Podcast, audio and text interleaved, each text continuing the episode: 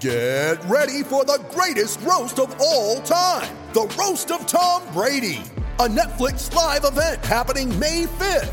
Hosted by Kevin Hart, the seven time world champion gets his cleats held to the fire by famous friends and frenemies on an unforgettable night where everything is fair game. Tune in on May 5th at 5 p.m. Pacific time for the Roast of Tom Brady, live only on Netflix. When you need mealtime inspiration, it's worth shopping Kroger, where you'll find over 30,000 mouthwatering choices that excite your inner foodie. And no matter what tasty choice you make, you'll enjoy our everyday low prices, plus extra ways to save, like digital coupons worth over $600 each week. You can also save up to $1 off per gallon at the pump with fuel points. More savings and more inspiring flavors make shopping Kroger worth it every time. Kroger, fresh for everyone. Fuel restrictions apply. You're listening to Affected by Altitude, a Colorado Rockies podcast for and by Rockies fans on Rocky Mountain Rooftop. Thank you for joining us as we discuss all things baseball and Colorado Rockies.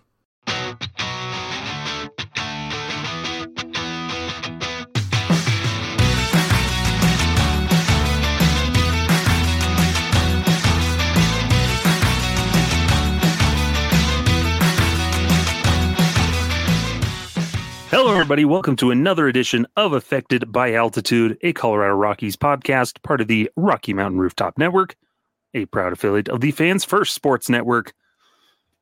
The end has finally come, Evan, as I am Skylar Timmons, joined always by Evan Lang. How's it going, everybody? The camera for you audio listeners. I waved to the camera, and the season is over. 162 games in the books for the 2023 Major League Baseball season. The nightmare is finally over. We are at the end of Return of the King. The ring has been destroyed. And it's finally over, Mr. Frodo. It's over. It's done. Unfortunately, it was good times ahead for the folks over in Hobbit Land. Unfortunately for us, time moves forward into the great unknown. To be fair, it's because the movie skipped the sh- the scouring of the Shire chapters. Indeed. But, eh. Instead, they fake you out with three different endings. Fade out. Surely now black. it's done, and we're back. And Aragorn singing. Okay. And we're fading But- out. And Samwise Gamgee's getting married. Good for him. But no fake out endings for us. There are no more Rockies games. They've made their lap around Coors Field and headed into the dugout and into the clubhouse. And the season draws to an end hmm with a final loss total of 103 games. lost.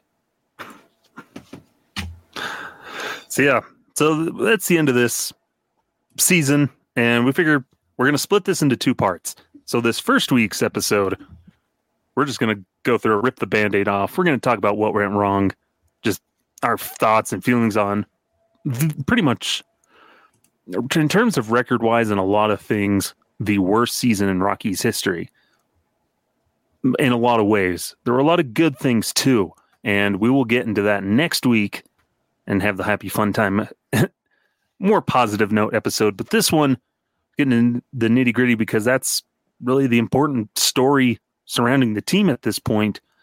Is what the heck do they do from here going forward?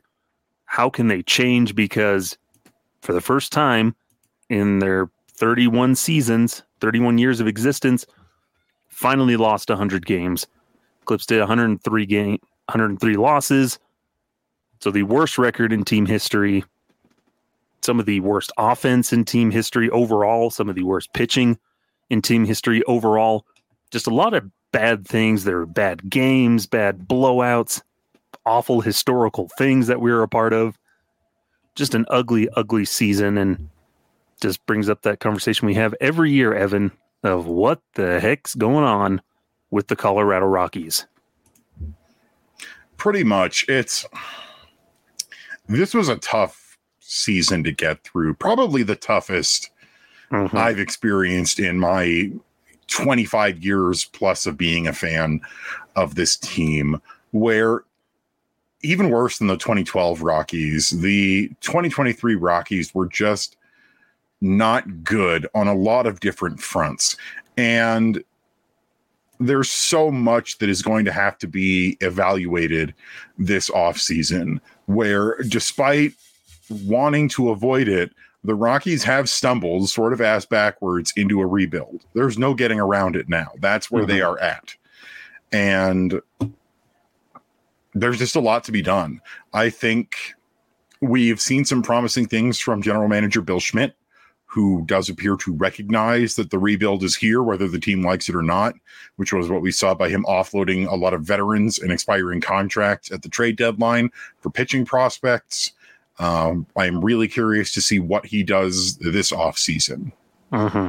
Yeah, and, and that's all kinds of stuff we're going to get into. And I think that's uh, a good place to start here is more or less recapping on this season, just how we're feeling. We talked about it uh, previous episodes of just what it finally feels like now that it's here. Last time we recorded, it was before we lost 100 games. Now it's actually here. It's happened. How does it feel after you know, finally reaching that century mark? How are we feeling about that, Evan? Not great. Um, I admit, you know, having gone to today's season finale and having, you know, witnessed the the walk off and the win, I'm in a lot better in a lot better of a mood than I probably would have been. But when you turn around and you look back at this season, that 103 losses all is all earned. Mm-hmm. Where the pitching was bad and the hitting was bad and the coaching was bad and just everything about this season it was was pretty bad and th- there's bright spots and we're we're going to touch on the bright spots next week because there are positives to talk about this season but just overwhelmingly a a negative experience and it's it's wild to me how attendance wise the Rockies still did pretty good in terms of having over 2.6 million fans visit the ballpark this year the second best attendance for a 100 loss season team in MLB history behind the 2012 Cubs. Uh-huh. But despite all of that, more so than ever, a lot of the home games felt like Rockies fans were drowned out by the visiting crowds. Yeah, that's the caveat with when I saw the you know the attendance because they took a little bit of a dip this year in, in some aspects, but overall, still, when you think of that caveat of well, yeah, they drew in 2.6 million, but how many of those were Rockies fans or how many of those were opposing fans coming to root on the other team and to outnumber, outvoice the Rockies faithful? That's what it seemed like when you'd watch on TV, or I'm sure when you've gone to the ballpark. You look out and it's not a sea of purple, it's a sea of red, it's a sea of blue, it's a sea of orange. Oh, it, the, on the broadcast today, seeing the camera angles, why are there so many people in Twins jerseys? Like, where are these Minnesota people coming from? So it just felt like Coors Field was not a home ballpark this season. Even more so in recent years, you look out and there's a lot of empty seats, pretty barren. It looked pretty barren there today on no fan appreciation day. A lot of empty seats. It, sure that when the big teams come into town, they fell out. When the Yankees come, they sell out. But people aren't coming to celebrate the Rockies on the field primarily. It's to watch the other team come out and have a good time, which, whatever, that's perfectly fine if you want to come do that. But it should be, it's a concerning thing that's kind of annoying. I think something that accentuates that is so I went to Diamond Dry Goods today and they had racks and racks of the end of the season clearance sale that was all visiting fan gear. Uh-huh. Tons of Giants gear and Dodgers gear and other stuff like that that they sell over at the McGregor Square shop. Uh-huh. Um, because you know of the Rockies front office, of course knows Dick Monfort, of course knows that we get a ton of visiting fans here at Coors Field and of course he's going to capitalize on that. Mm-hmm. so it just it shows how much they stocked for those over at the McGregor Square, the rally store location. And I do kind of get. I was talking with my friend who I went to game with today. There are some teams where you get them really showing up. Like the Twins don't come to Colorado that often. They haven't been here in a couple of years. Or the the Blue Jays who came this year, and I don't think they have been here since like 2019 or something. Mhm. And to see the the tons of visiting fans for those series, I do get it because your team is here for the first time in a long time, and you're going to take that opportunity to see them Mhm. what really grinds on me is the teams that are not here rarely.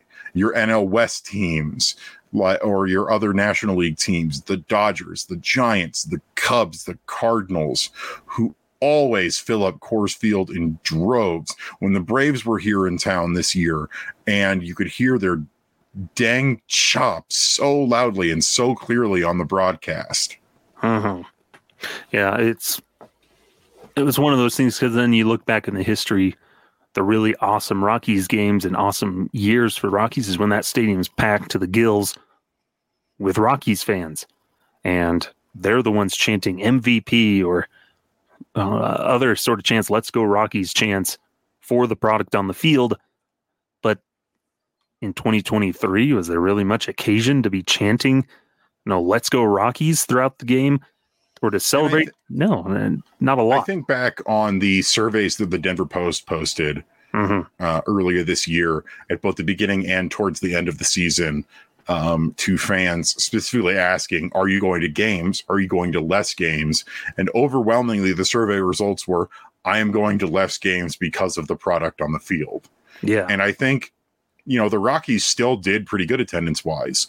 And they were like 14th or something in the league this year in terms of attendance. That's pretty solid for a 100 plus loss team. But this year, it really felt overwhelmingly like it was visiting fans. And it's going to be that the team needs to rebuild the trust with its own fan base to put a product on the Mhm. field that is worth the fans coming back to see yeah. because you know I went to the game today and there were there were a lot of Rockies fans. You know, Rockies fans, young kids seeing their first Rockies game, older fans seeing their umpteenth Rockies game. But there were also a lot of Twins fans and a lot of Mhm. neutral fans and a lot of people who were there just there to have a nice afternoon in very nice weather at one of the nicest ballparks in all of baseball Yeah. and And- it's going to be it, it falls on the front office it falls on the ownership to rebuild that trust with the rockies faithful Yeah, because you, know, you look at the Rockies and like I'm sure a vast majority of fans go, it's caters to the casual fan, the fan that oh, I'm just going to go to the sporting event with my friends or people from work. We're going to go have this gathering, and we're just going to go drink, have a good time, and no, we'll check in on the baseball game. that's fun. Woo, a team won. They hit a home run. That's still fun. Again, that's perfectly fine if people want to go do that. But the thing with sports is you get so much more when you tap into that hardcore devoted fan base. And we've seen in the past colorado fans of the rockies there is a ton of hardcore dedicated rockies fans that are starved for a winner. No they want to come and support. They want to feel like they're part of that. But when you look the product of the team they'd feel like it doesn't matter like all they do is lose why do i want to go spend my money to watch them lose uh, at Coors Field. It, it's really frustrating when that happens. And so, what can they do? What can how can they get over that and rebuild that relationship with the the hardcore fan base? it's going to take it's not going to be immediate i think the next couple years we're going to continue seeing um seeing this kind of thing where it's going to be a lot of visiting fans. Yeah, and attendance is probably going to be lower because this is for lack of a better term this is rock bottom. And i don't know i i, legitimately don't know how a rockies team can be worse yeah, than this team, where liter- literally nothing went right for this team. The injuries, the poor pitching, the poor offense, the the the the amount of blowouts that mm-hmm. we suffered through. Like if you pull up the team the team statistics here, the 2023 Colorado Rockies have the most strikeouts in team history. They have the sixth or seventh fewest walks in team history. They have the second worst batting average, the worst on base percentage, the second worst slugging percentage, the third fewest triples. Uh, we ended up with the fifth fewest home uh, RBIs in team history and ended up just barely getting out of the way of ourselves for because I think last week when we recorded, we were pretty close to having the fewest home runs in uh-huh. team history. And now we're one, two, three, four, five, six, seven, eight, nine, the ninth fewest with 161, tied for 2000, uh, where we also had 161. But you know what record we had in the year 2000? We were 82 and 80. The Rockies had a winning season uh-huh. in 2000 one of the few, one of the nine winning seasons in franchise history. It helps when you have Todd Helton on that team too. Yeah, that was that was the Todd Helton show. That was the year where Todd Helton should have been MVP. And this year, you think the Rockies didn't have any MVP candidates. No, and that kind of builds into it. Uh, well, some more of those stats. Enough. No, I tweeted about him or X'd him, whatever the heck you call it now. they haven't ironed that thing out yet. Posted, but, I think, is the best way to put it. That's stupid. I'm going to tweet it. Uh, but Ezequiel Tovar, his 73 RBIs are the fewest ever to lead the Rockies in a full season. 73 from the rookie. That is the fewest since Justin Morneau's 82 in 2014.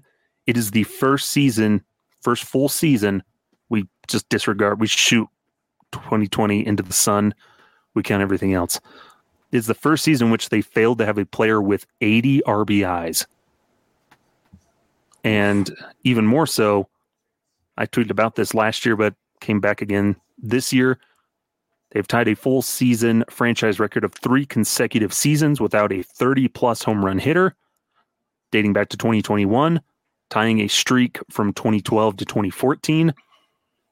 It's also the 10th time in club history that they have failed to have a player reach 100 RBIs.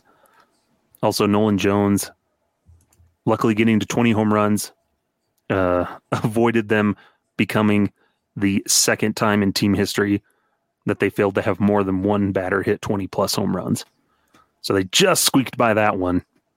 But historically bad offense for the Rockies, bad pitching yep. for the Rockies. Uh, Pitching wise, pretty fine. Defense, I'll, I'll, say this: defense was good. Everything defense else is one of the few things that I will not complain about at all this year. Excellent, excellent defense from a bunch of different players. Um, minus Jurickson Profar, who yeah. was terrible, but it was made up for by guys like Nolan Jones and Brenton Doyle and Ezequiel Tovar. Ezequiel Tovar, I believe, um, now has the single season rookie fielding percentage record for a shortstop, mm-hmm. um, previously set by Troy Tulowitzki. But let's take a look at pitching. So we just went over how bad the offense has been. Pitching wise, it's the second worst ERA in team history. Uh, it is some of the fewest saves in team history, the uh, fifth fewest. It's, I think we got some of the fewest innings out of a starter in team history this year.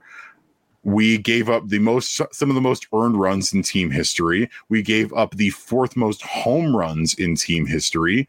We walked a ton of guys. I think we're in the top 10 for season with 580 walks. And strikeout wise, we're sort of middle of the pack. It just, it was not a good year. Mm-hmm. And, and it, we went a huge portion of the season without even having uh, a guy throw a single pitch that was 99 miles per hour or higher. Mm-hmm. And then the pitching just got clobbered. We came very close to setting a franchise record for home runs per 9 mm-hmm. uh, the second worst home runs per nine in franchise history at a buck 50, tied for that mark with a pre Humidor team, the 2001 team. No bueno. And yeah, that's the. And then there was a ton of like the other putting up bad historical records, like when the Angels came into town and blew us out in that one game. No, we're Yeah, setting forth setting forth records that haven't been achieved. Other teams are achieving records that haven't been done since since before World War One, or like forty years after the end of the Civil War, type of stuff.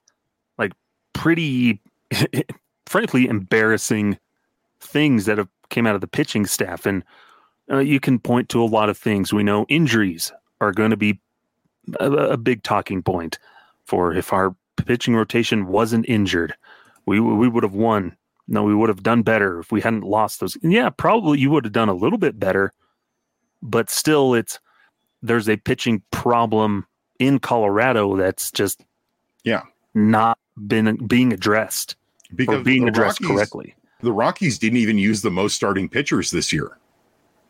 Yeah, The franchise Dodgers- history they did, but but but overall in the league, the Dodgers, the Rays, even the Rangers have all used a ton of starting pitchers this year. The difference is the depth, the the ability to have a guy who can step up and fill in the spot when Germán goes down instead of having to go bargain hunting for veterans like uh, no offense to Chase Anderson, but Chase Anderson and Chris Flexen, those were bargain bin Mhm. roster spot fillers. Yeah, or throwing Ty Blach in there again. Um, throwing let's throw Connor Seabold out there. Let's see what we can do. Let's turn Demel- Dinelson Lamet back into a starter. Oh, that didn't work. So there, yeah, I think the depth thing that's been the problem. They know that. They know that's the problem, but they're not doing enough to address it. And we argue, we not so much argue, but we all kind of lament this fact, you know, in a, in our writers Slack room and everything that the team just the way they approach pitching and analytics and everything is just so much dysfunction and they're way behind the times. And we'll talk about that probably a little bit more in our second half uh second segment of the show. But they're behind the times and for 30 years the rockies have made like a tiny minuscule amount of progress on figuring out how to pitch at Coors Field and they all and you can only fall back. We were talking about this earlier today. Skylar, you brought this up as well. You can't just keep falling back onto pitching at altitude is hard. pitching Because- at the big leagues is hard. It sure seems like plenty of other teams have figured it out this year. Mm-hmm. Bailey Ober, the starter for the Twins today, was carving up Rockies hitters. Just strikeout after strikeout after strikeout. Mm-hmm. He was throwing some wicked changeups, no sliders down and away, and then what would he do? Pump a fastball up in the zone, up and in, swinging right through it. There's a way to pitch anywhere. There's specific, you know, things you can do just pitching wise and philosophy, pitching philosophy that truly, someone who's born and raised, lived in Colorado his whole life, has pitched in Colorado his whole life there's certain ways to pitch and a philosophy of pitching that can be successful. Altitude be damned. and they just matter. can't keep uh, falling into line of this outdated pitching philosophy of you have to pound the bottom of the zone, you have to throw sinkers, you have to induce ground ball outs, and trying to force everyone into that mold. Mhm. And we were talking about earlier, it's like what they're doing with big league pitching, where it's like, well, all the sinker ballers have to pitch the same, and all the non sinker ballers have to. It's weird. It's so bizarre. it is yeah. not an approach that makes any sense in this modern game of baseball. It's everybody and everybody has to throw it down in the zone. No, lay off your breaking balls as much as you can and just pump fastballs down in the zone. And it, it doesn't work. You can Especially mix when you that. don't have a lot of guys with really good fastballs. Yeah, that's the the big thing. So it's pitching. They've approached it the same way for 30 years, banging their head against the wall. They've maybe tried to deviate from their pitching strategy over the years, just ever so slightly. but it's relatively been the same the entire history. What it really feels like is that there's a disconnect mm-hmm. between the minor league system for the Rockies and the big leagues in terms of pitching philosophy. Because down in the minor leagues we've got an increased reliance on analytics. Uh, we've got the development of the pitching lab in arizona at the arizona complex. And lots of different types of pitchers throwing in lots of different ways. And then they get up to the big leagues and they get forced into this mold and all of that goes out the window like uh I think we've talked about him a little bit before, before but Victor Vodnik. Victor mm-hmm. Vodnik thrives with high velo fastballs up in the zone. And they bring him up here and they have him pound the bottom of the zone. Mm-hmm. And he's gotten beaten up. It's not working.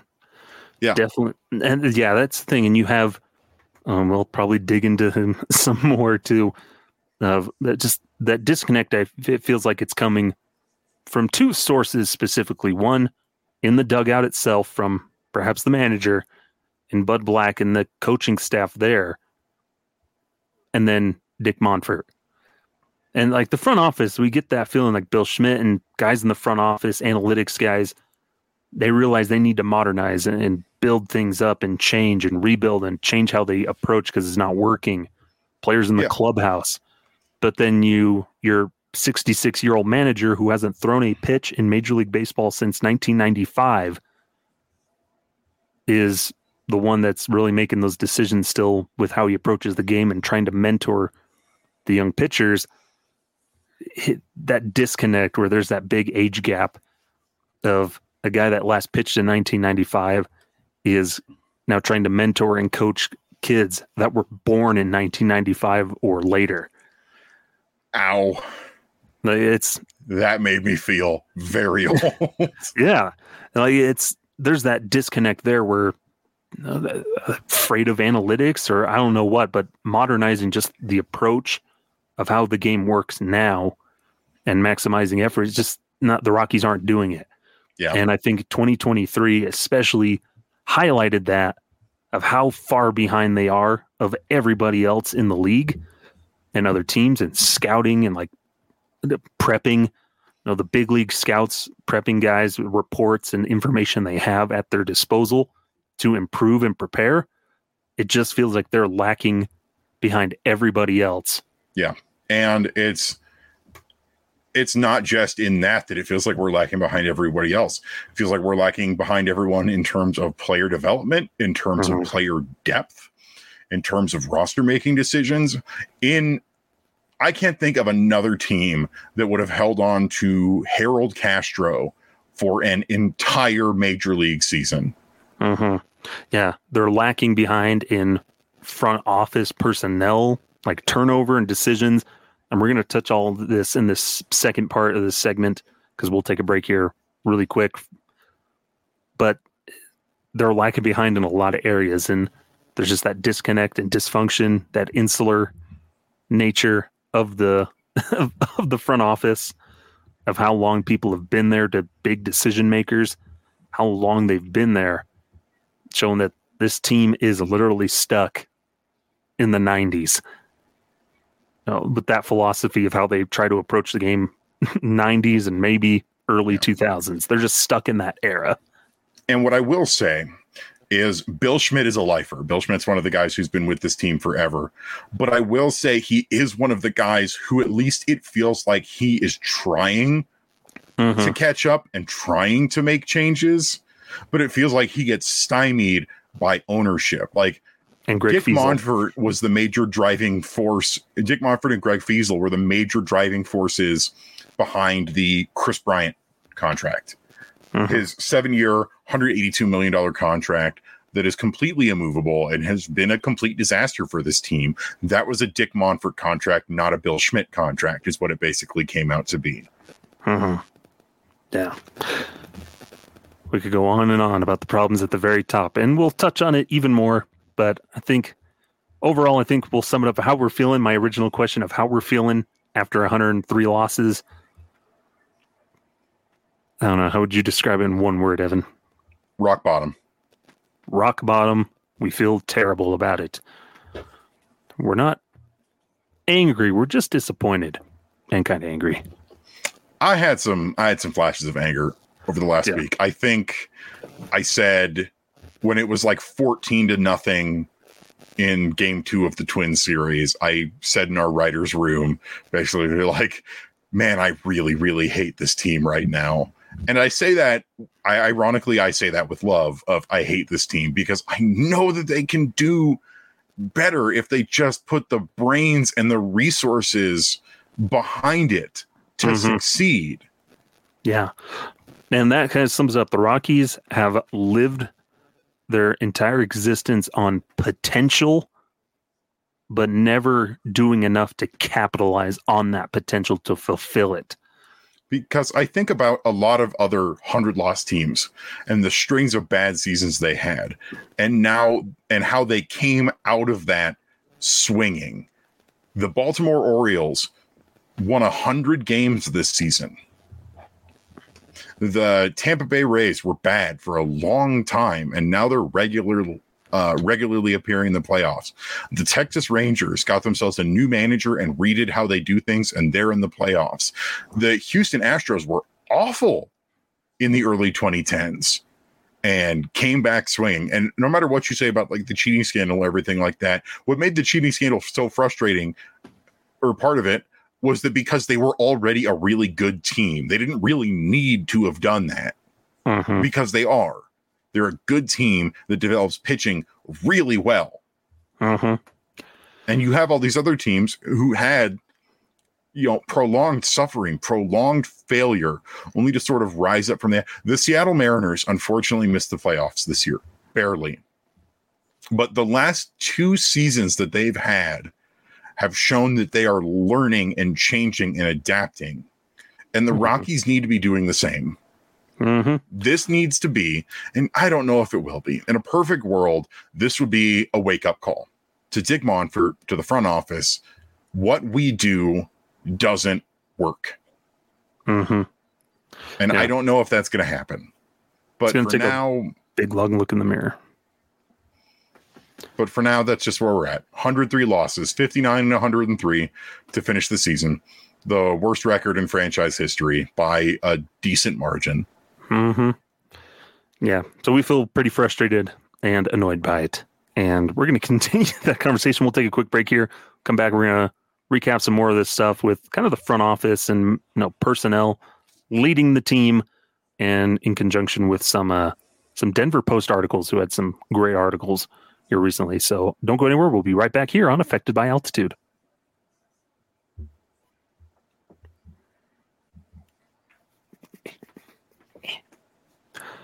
Hello and welcome back here to Affected by Altitude. I'm Skylar. That's Evan. We're talking about the Rockies' 100 loss, 103 loss season. Uh, again, we're splitting this into two parts. This is bad part, and then we'll have good part next week of the highlights of the season. Uh, but We we promise that next week is going to be a more fun episode.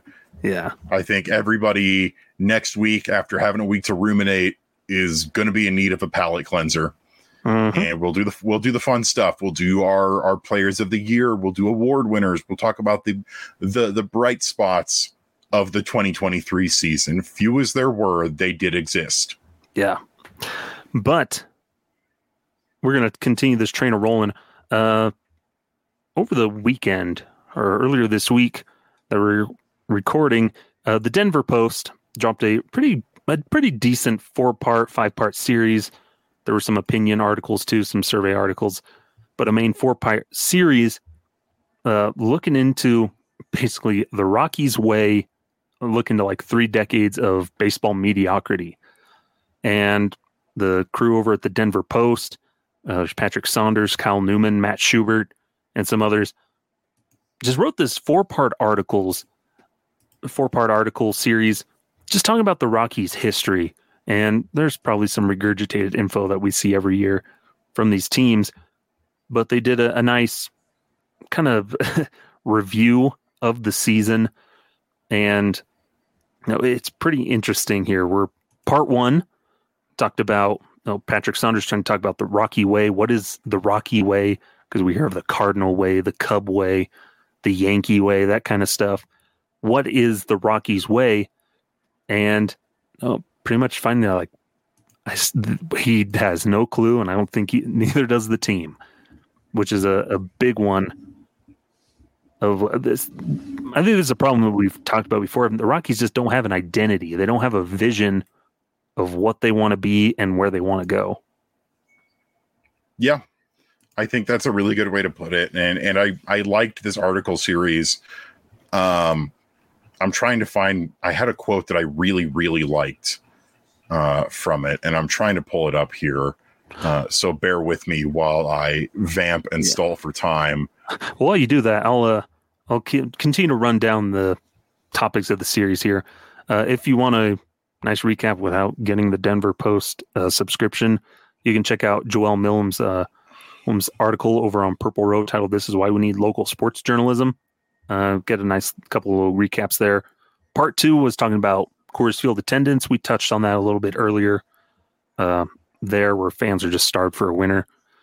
Part three was just talking about the front office stuff, Jeff Bridich debacle, and about Bill Schmidt as GM, if he's the right man for the job. And then there's the use of analytics and things in that. And then uh, part four is just talking about the draft and develop dilemma, where the team hasn't been very good at that. So that, that's kind of the and like what they're doing with the minor leagues and trying to upgrade there what they're doing down there. So that's a little overview of it. If you found that quote yet, I did. So this is from the um, the art the part of this series that was by Patrick Saunders. Um, he says it's emblematic of a perception that has hovered over the Rockies throughout much of their history that they lack the vision, creativity, and wherewithal to construct and nurture a consistent winner. Mm-hmm. And that is an excellent and very painful mm-hmm. way to put it. And I think a lot of it is the Rockies getting in their own way. Mm-hmm. We we touched on this in the first half. Is that we have an extremely meddlesome owner Dick Monfort has his hands all over some of the worst decisions in the history of this franchise. Uh-huh. He was the one we found out who pushed so hard to sign Ian Desmond to play first base. And he was also the one who really wanted Daniel Murphy because he wanted to get Daniel Murphy earlier and didn't. So that was his chance.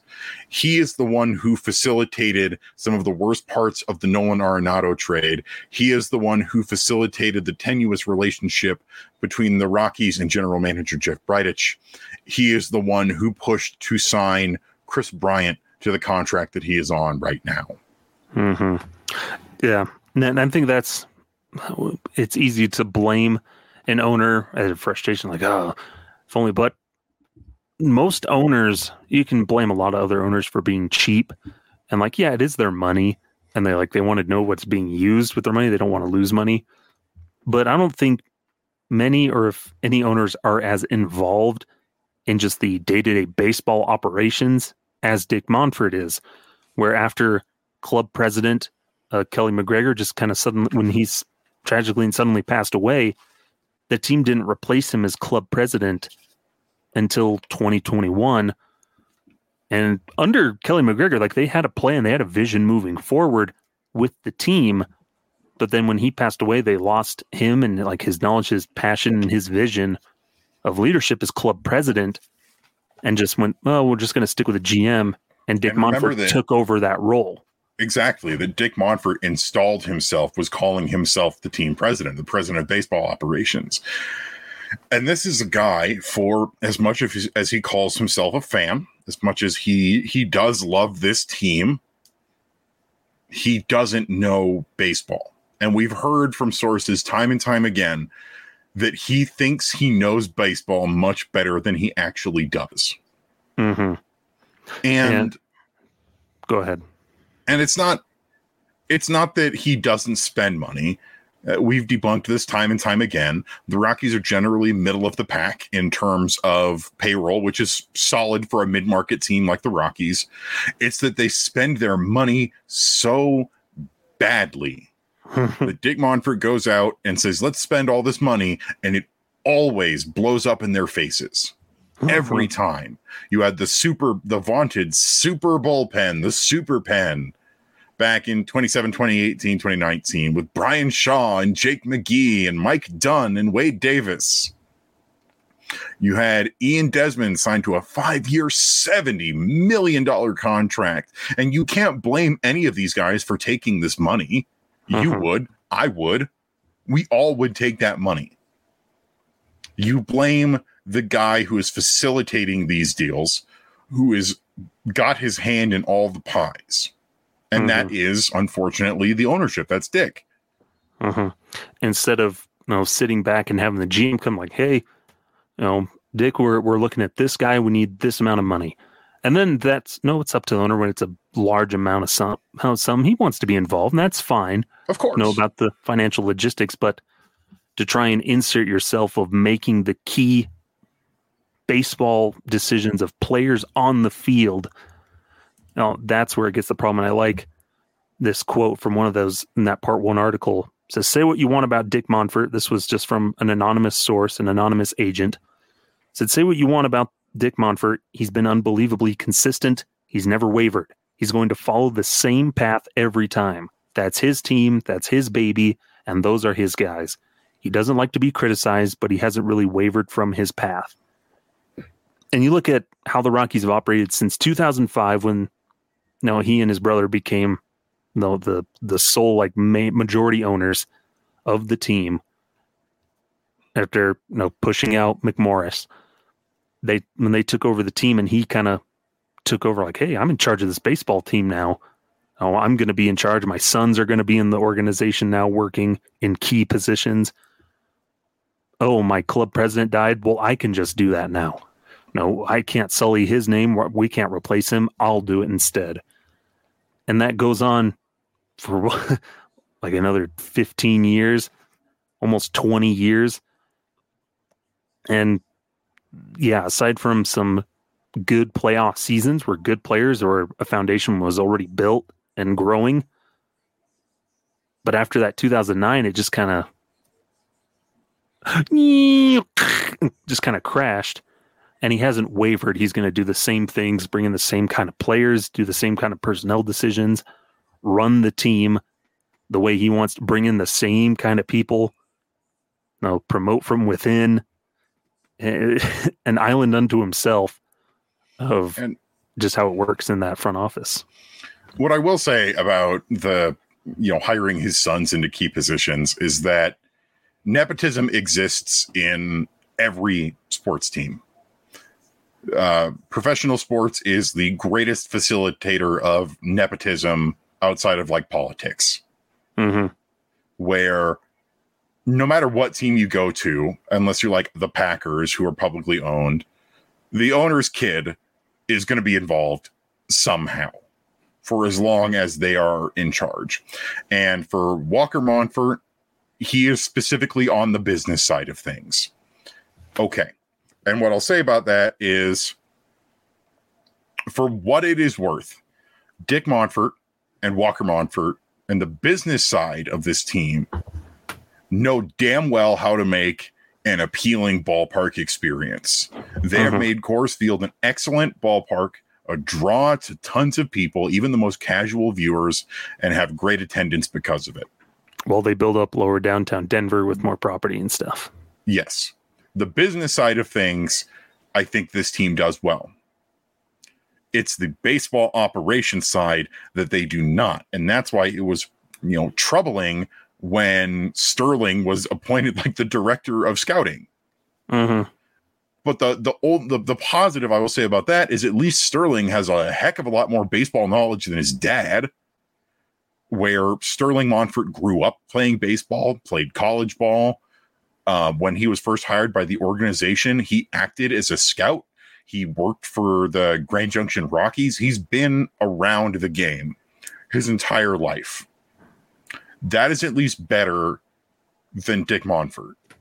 Mm-hmm. And, you know, I don't really know how else to spin it. Where we are probably looking at one day Sterling is going to be named the general manager. I think that's pretty unavoidable. Yeah, and I think that's the thing is Dick Monfort you know, won't admit to to not knowing probably as much as he would want to about running just the baseball operations and putting a good product on the field. But then he hasn't done enough to doesn't know how to surround himself with good baseball people, know, who could make a difference, make a change. Instead, we see the team be very insular. He sticks with the people he knows that he trusts that have already been underneath him working for him so they know his culture, they know him, they know what he expects of them. And he doesn't want to you know shock the system and bring in outside help. Uh, Bill Schmidt still I feel like he has ability to do more things as the GM make a bit greater impact.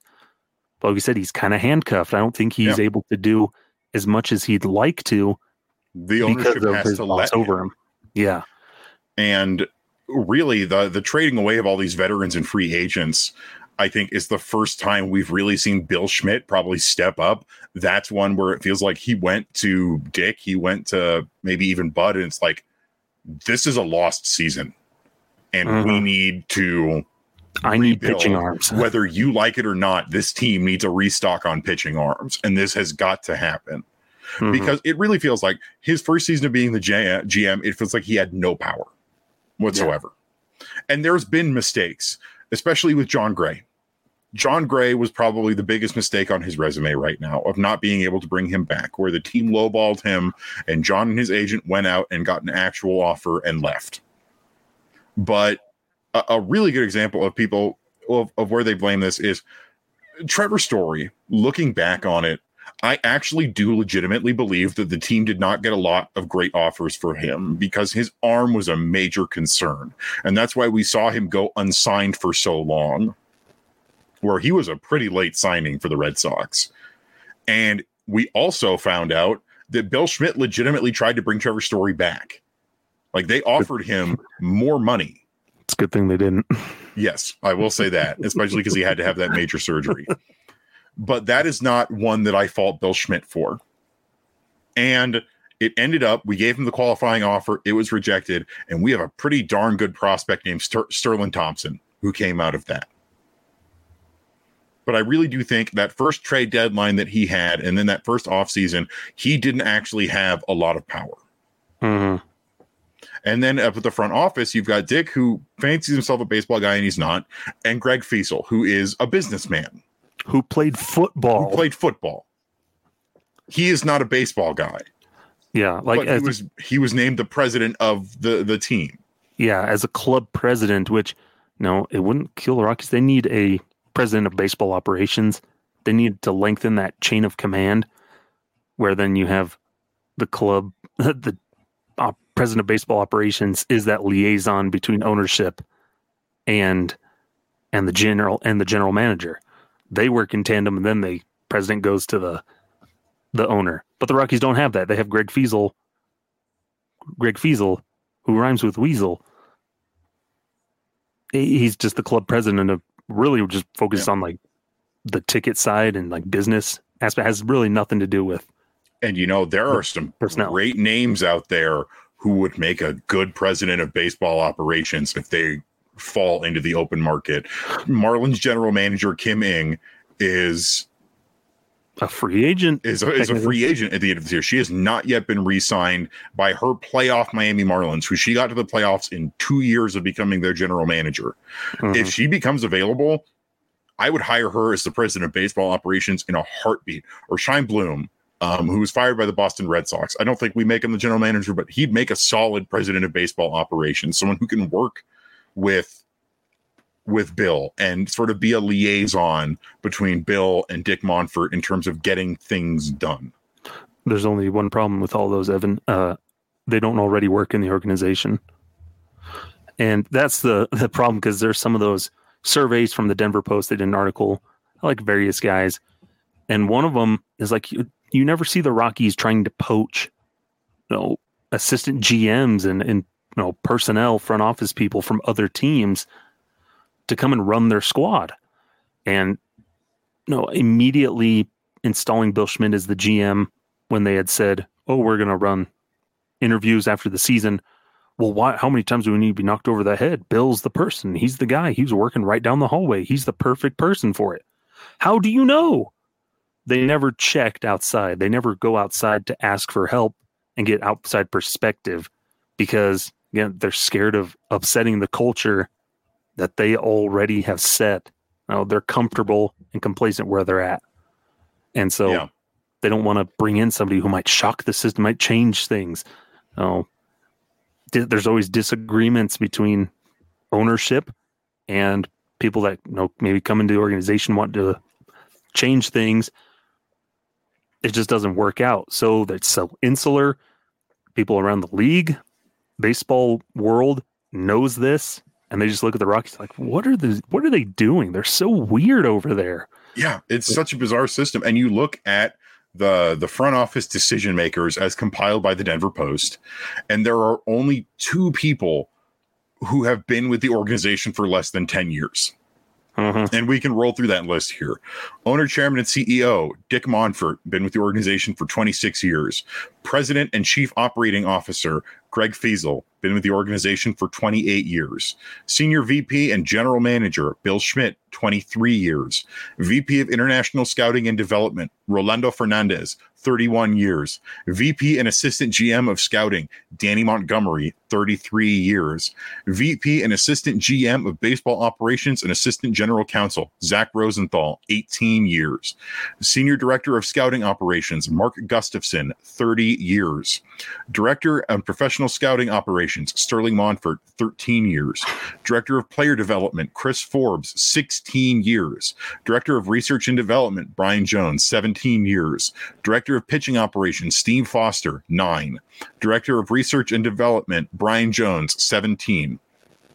Oh, he's on there twice for some reason. Didn't realize that. Manager of Baseball Research, Brittany Hobby, six years. Special Assistant to the General Manager, Vinny Castilla, 16 years plus all the time he played for him. It's just any other team, I think, would have realized at this point that it's time to reach outside of the organization, that it's uh-huh. time to fix what isn't working and get outside perspective. And they just don't do it.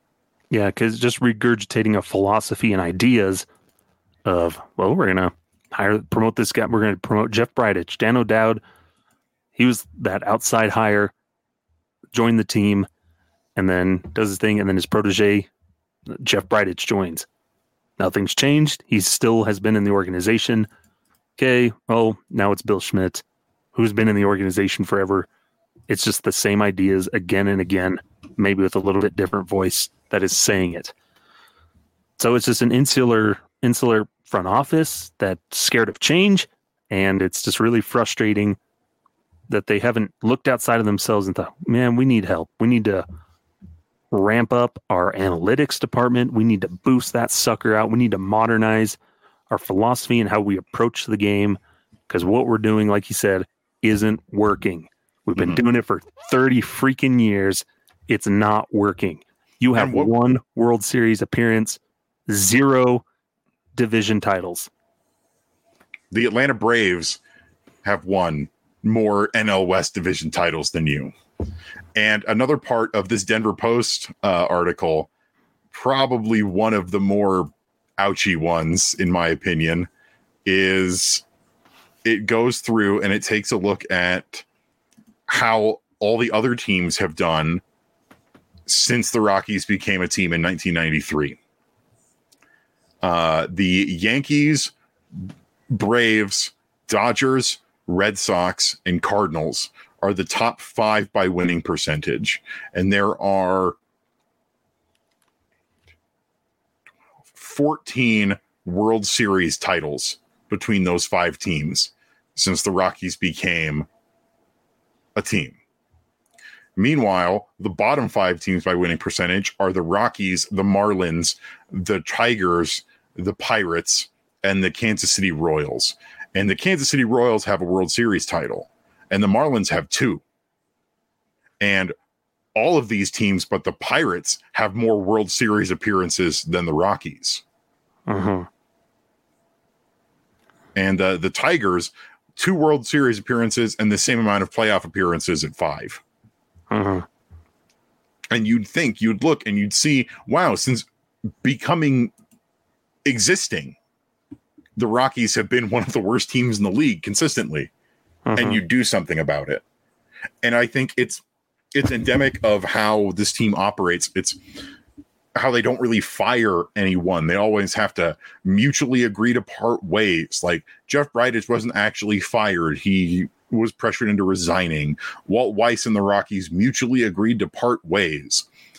And the last guy that they fired was what, Jim Tracy? Clint Hurdle?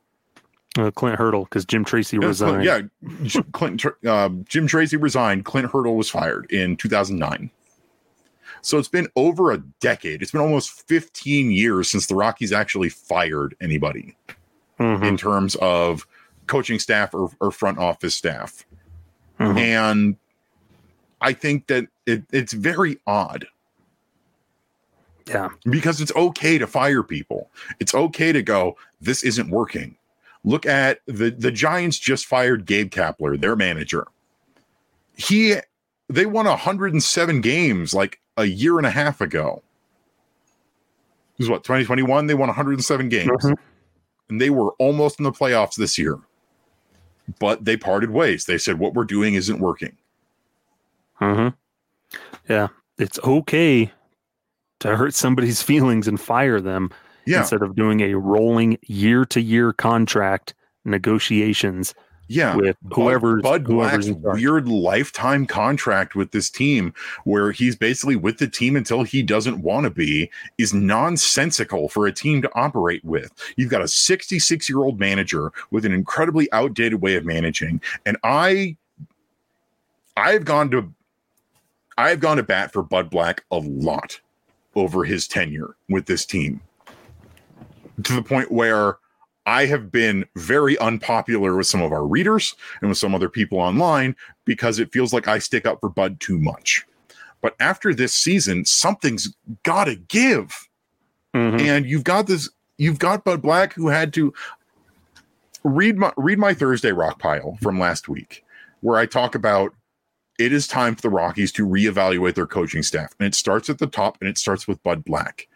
And I talk about this team hasn't had a winning season since 2018 with Black as the manager. His preferential treatment of veterans is handcuffing the team. And we've seen a little bit of that. You know, even recently, there was the MLB post, MLB.com post, where Kyle Freeland is talking about how Bud treats him now like he treated the veterans in 2017 and 2018 when he was when he was young Mhm. and says it's like he's evolved, but he's also stayed the same. And it's, I would argue, he hasn't evolved.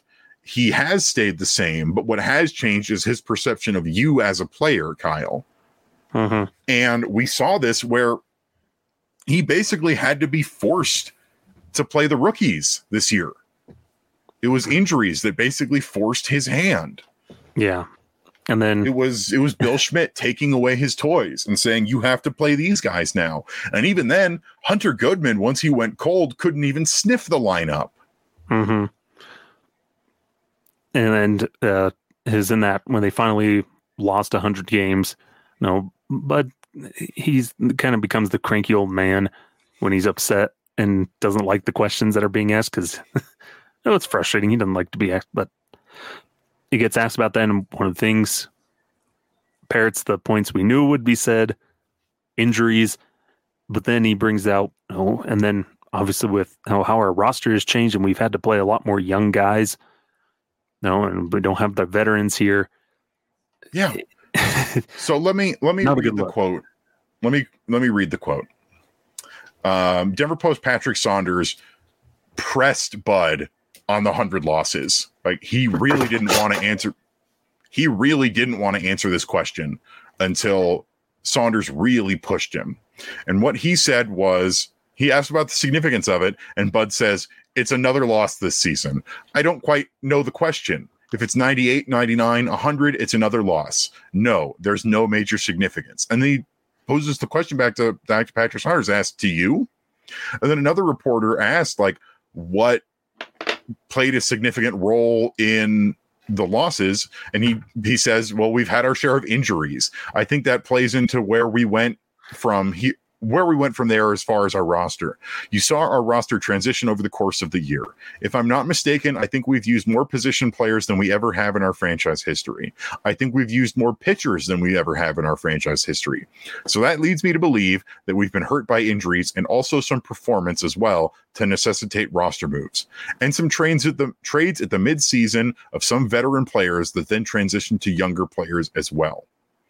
Where he is parroting all the same points that we feel the organization is going to come out with in you know Dick Monfort's letter season ticket holders or anything else of it was the injuries and we traded away all our veterans and that's why we were bad. Despite the fact that other teams have had plenty of injuries too. You cannot go through a major league season without dealing with injuries. It's impossible. There's no such thing as a 100% healthy team all the time. And the fact that the rookies playing really galvanized this team. I think we definitely could have lost even more games. Mm-hmm. Probably would have lost even more games had we not had Nolan Jones, Brenton Doyle, and Ezequiel Tovar all playing regularly, turning in some of the best defensive seasons in Rockies history, turning in solid offensive seasons. Some of the best rookie seasons in team history. The Rockies had never in team history had a rookie 10 for 10 player. They had three this year. All three of those players had 10 for 10 seasons. Nolan Jones joined the 20 for 20 club today on the last game of the year. Had one of the best batting averages, had one of the best on base percentage, had one of the best slugging percentage, is the team's most valuable player by wins above replacement by a significant margin. Uh-huh. And he didn't start playing until May. frustrating stuff. 2020 in uh, under 400 plate appearances. That's a pretty exclusive club. Mm-hmm. And we'll, we'll, definitely touch on him even more next week. Uh, but we're this is going to be a long episode, folks. A little bit longer than usual, and we probably should take another break here.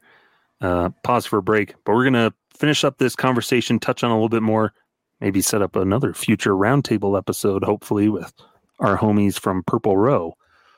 But when we come back, we'll finish up some lingering conversation stuff and then talking about some signing news and then our players of the month for the month of September slash October. Eh, it's mostly September.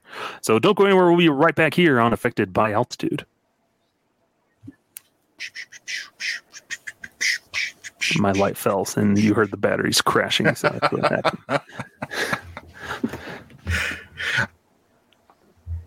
Hello and welcome back here to Affected by Altitude. Uh, you're going to hear us laughing here because a very awkward coming back in from break. Uh, but I leave these in on know. video because they're fun. Like, because we're usually doing something stupid, making some pose, moving around, saying something. But we're going to finish things up here. Uh, we won't go super more in depth on it just for sake of time and partly because we we want to try to get an episode where we you know get our our writing friends over at Purple Row uh, maybe try to figure out some sort of roundtable discussion to have about management and just the coaching staff with the Rockies if Bud Black's the right man for the job at this point in Rockies there's no indication that he's going to be losing his job or resigning or anything we're stuck with him. They're sticking with him probably even through 2025. He's probably going to sign his contract in February, be signed through the 2025 season. Yeah. And he just kind of he's set for life. And then eventually gets promoted to some, some sort, of front, front office, office position. position. So it feels like we've talked about this where Bud Black, when he signed on as the manager 2017 and 2018, he was the right man for the job at that time. They had a young, exciting pitching staff coming up, and you know, as a pitching coach, it was intriguing. Okay, let's bring in Bud Black. He's a veteran leader. He's been in the National League West. He's had success in his career. Let's bring him in, and he can be the leader with this veteran group, this team built to compete at the moment. and.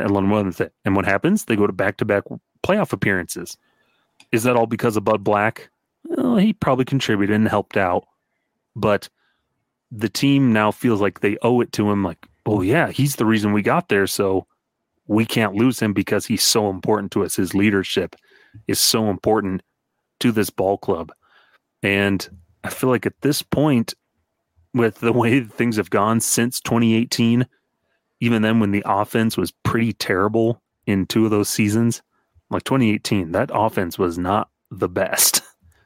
Like they had was that negative run differential forever and made it to the playoffs. Some Yeah, ugly numbers, some weird things. Like even that wild card game that we all hold near and dear to our hearts was a pretty ugly, boring, dumb game in terms Yeah. of offense. When Tony Wolters, When Wolters, Tony is your Walter is, winning- is your offensive player of the game, you know something ain't right. and I say that with all the love in the world to Tony Wolters.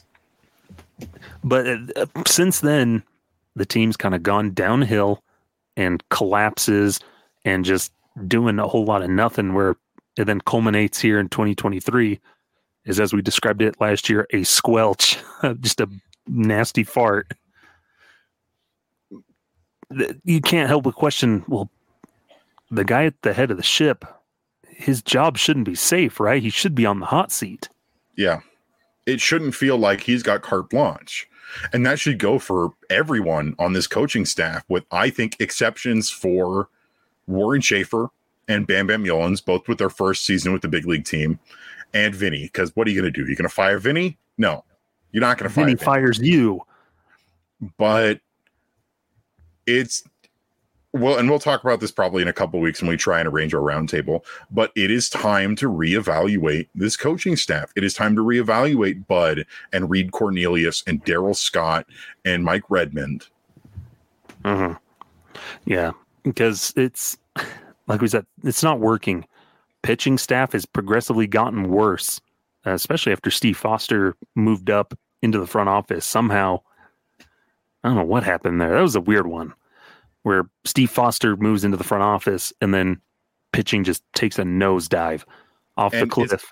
And it's become kind of a running joke that Darryl Scott comes out, does his mound visit, and then someone immediately gives up a home run. hmm And now it, it goes back to you can always blame other guys, but then still at the top at the ship, leading the charges, picking these guys is the manager. Yeah, this And- is Buddy's crew. And we talk about with how he's managed the team at times when he Bud Black prefers veterans. I think we've that's been pretty well established. And he doesn't like using more than maybe like one or two rookies if he has to. So like Ezequiel Tovar, he was already all in on yeah, Tovar is going to play out the season. He's going to be our shortstop. That's great. But you look around the rest of the the roster, Nolan Jones got an opportunity finally because of injuries and got that playing time and then showed up and did his thing and then that forced his way into the lineup. Yeah. Brenton Doyle was just so good defensively and they had nobody else. They just left him out there because of his Yeah. defense. And I will say, like, Bud loves defense. One of the best ways to get yourself consistent playing time is solid defense. And Brenton Doyle delivered in a major way. And that's also why we saw Bud, where it really felt like, man, this guy hates this kid Montero because Monty's defense at the beginning of the season, where they they planted him at third base for a little bit, was pretty bad. Admittedly, it was not good. But you can tell that he's put the work in Mhm. and it's so frustrating to watch these kids. Where it's like, why are they not in the lineup? Why is Harold Castro playing? Why is Jurickson Profar playing? What's going on? Mhm. Yeah, and, and it's when a guy uh, that was the most frustrating thing for us. A guy's just blazing hot down in in the minors, and then he gets called up and he sits. Michael Toglia was the same way. Michael Toglia was hot down in the minors. Montero was hot in the minors, comes up and sits, and or they play and then they just detract. They're having a lot of success in AAA where the minor league system finally has video coordinators at every level. They're getting information, analytics. Everybody in the minors wants to use analytics. They're all in on that. But then there's a disconnect once you get to the big leagues where the team's not using it.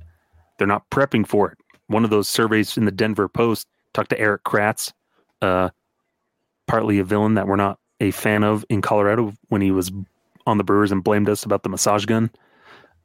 Oh yeah, his nonsensical cheating claim. There was like yeah. the metal benches at Coors Field. It's like one, the game you're the game you're uh, accusing us of cheating was an away game. Two, the Coors Field benches are made of wood. and the Rockies don't even have the type of gun he was talking about. But we digress. But he's uh, backup catcher and has that the foul territory guys podcast show thing, whatever. I only ever see clips on TikTok. But he was talking about there. He's talked to players that have come through Colorado that the information they get for preparation is way less than wherever else they go. It's just sort of vague information. And so either it's just the again it points back to the analytics department research, they're just not having the man hours, the men to populate those, or it's just the coaches are compiling it and either not using it or just going pretty bare bones with it. Yeah. It's like um, Noah Davis, for example. Noah Davis has a decent sinker, but has has good breaking stuff. And what he has apparently wanted to do in his time with AAA Albuquerque was go back to the more the kind of pitcher he was with the Reds organization. And the isotopes were facilitating that, where he was throwing a lot more of his breaking pitches all over the zone.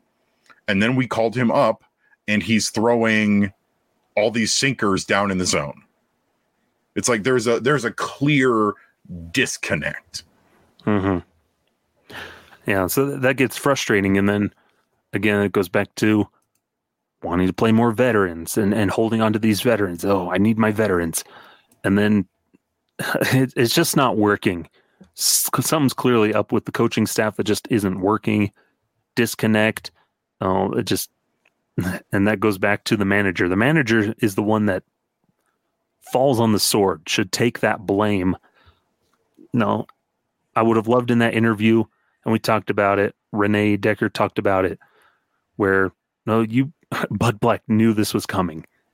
It was coming. The writing was on the wall, and he had should have had time to prep for that. Yeah, and could have easily nope said something along the lines of, "Yeah, it, it's tough to lose that many games. It's this isn't how this we wanted the season to go, and uh, we definitely need to do better. We need to address some things and improve in things and, and readdress for t- next season." Yeah.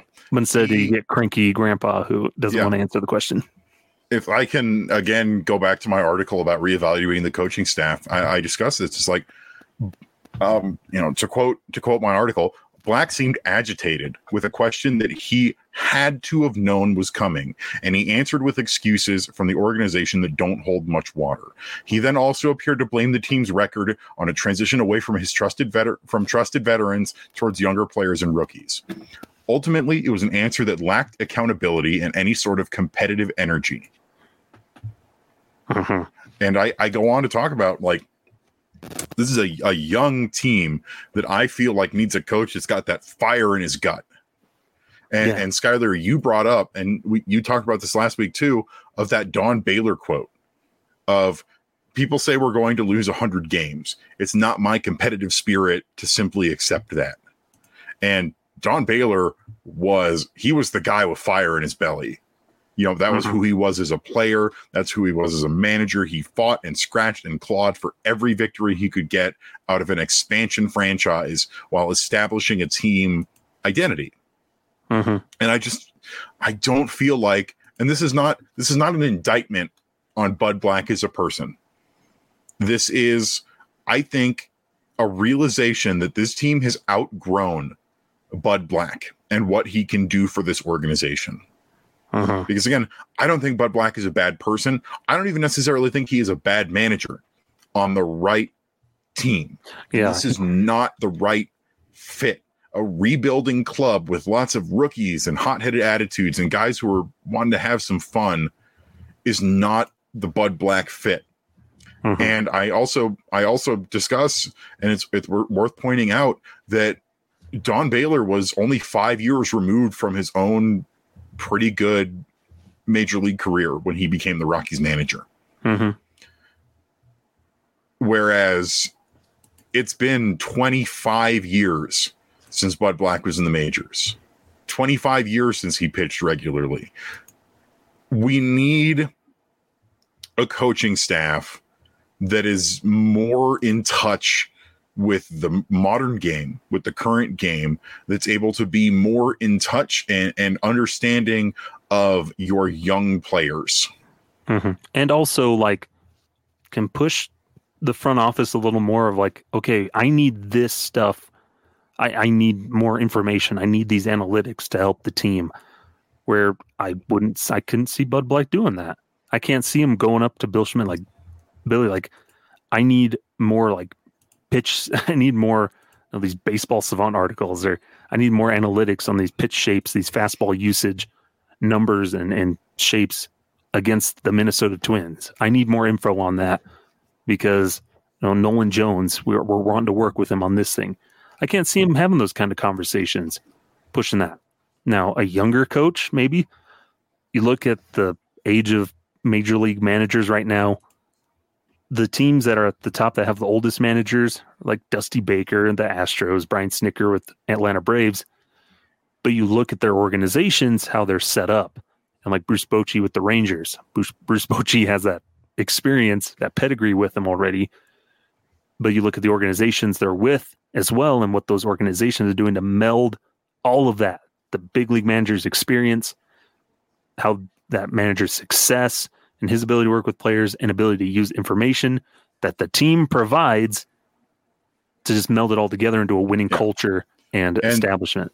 And Bochy's a great example of an old school manager who is a lot better with the modern game and also getting along with his players and having that that really fiery energy. It's always a it's always a hoot when Bochy, you know, what was not like waddles, but limps out of the bullpen, limps out of the dugout to go argue with an umpire and get himself ejected from the game and getting his money worth.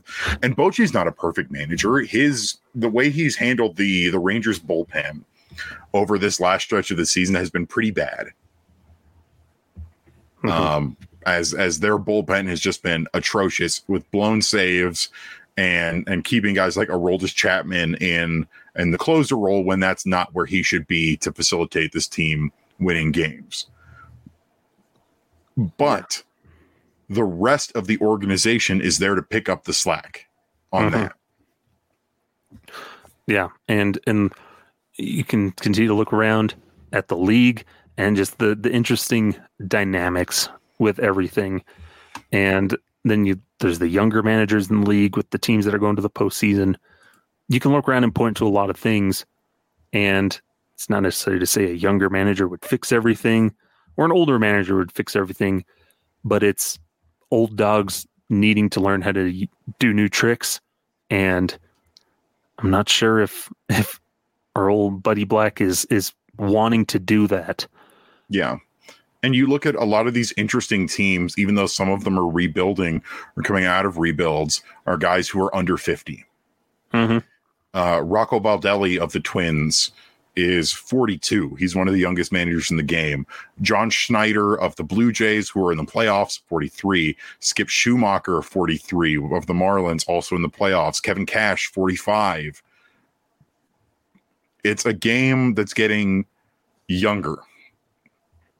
And, you know, being just being just young doesn't necessarily mean you're going to be a good manager. Like look at uh look at Oli Oli Marmol in St. Louis. Yeah. Um, I think it can be said without hesitation that it's been a pretty bad year for him. But you look at some of the other guys where you're sort of seeing a changing of the guard. Like outside of Dusty and, and Bruce Bochy and Snitker, Buck Showalter of the New York Mets announced that he is not returning to the team next year. He is he is resigning from his position. the uh, heavy quotes on the resigning. They pretty much fired him. Terry Francona uh, is retiring after this season ends, so he's he's done. And and you're going to see, I think, a changing of the guard with some of these guys. Mm-hmm. And I think I would be shocked if you don't get much younger managers out mm. in Cleveland and out in Queens. Yeah, or like a Gabe Kapler will move out to will move to Cleveland, and no Craig Counsell is going to stick around in the league, move somewhere if he doesn't stick with the Brewers. So there's that still that core of young managers that are out there, there's bench coaches and other players that are out there that'll interview for positions, and they just the game's getting younger, and it's adapt or die because we look at what happened to the Chicago White Sox that sent them into the horrible spiral they're in now. They brought, yeah. they dusted off the mummified old dusty corpse of Tony the Hall of Fame baseball person of Tony, Tony La Russa to come manage, and it just tanked that organization, the the culture, everything for those young, exciting players they had. It just shoved them in the toilet, and he went back to his crypt. And but then he was brought back. Like that's another thing that you look at the dysfunction of of some teams, and you look at the owners. Jerry Reinsdorf has said some truly baffling things this season as owner of the Chicago White Sox, and then brought back Tony La Russa into an advisory role mm-hmm. this year.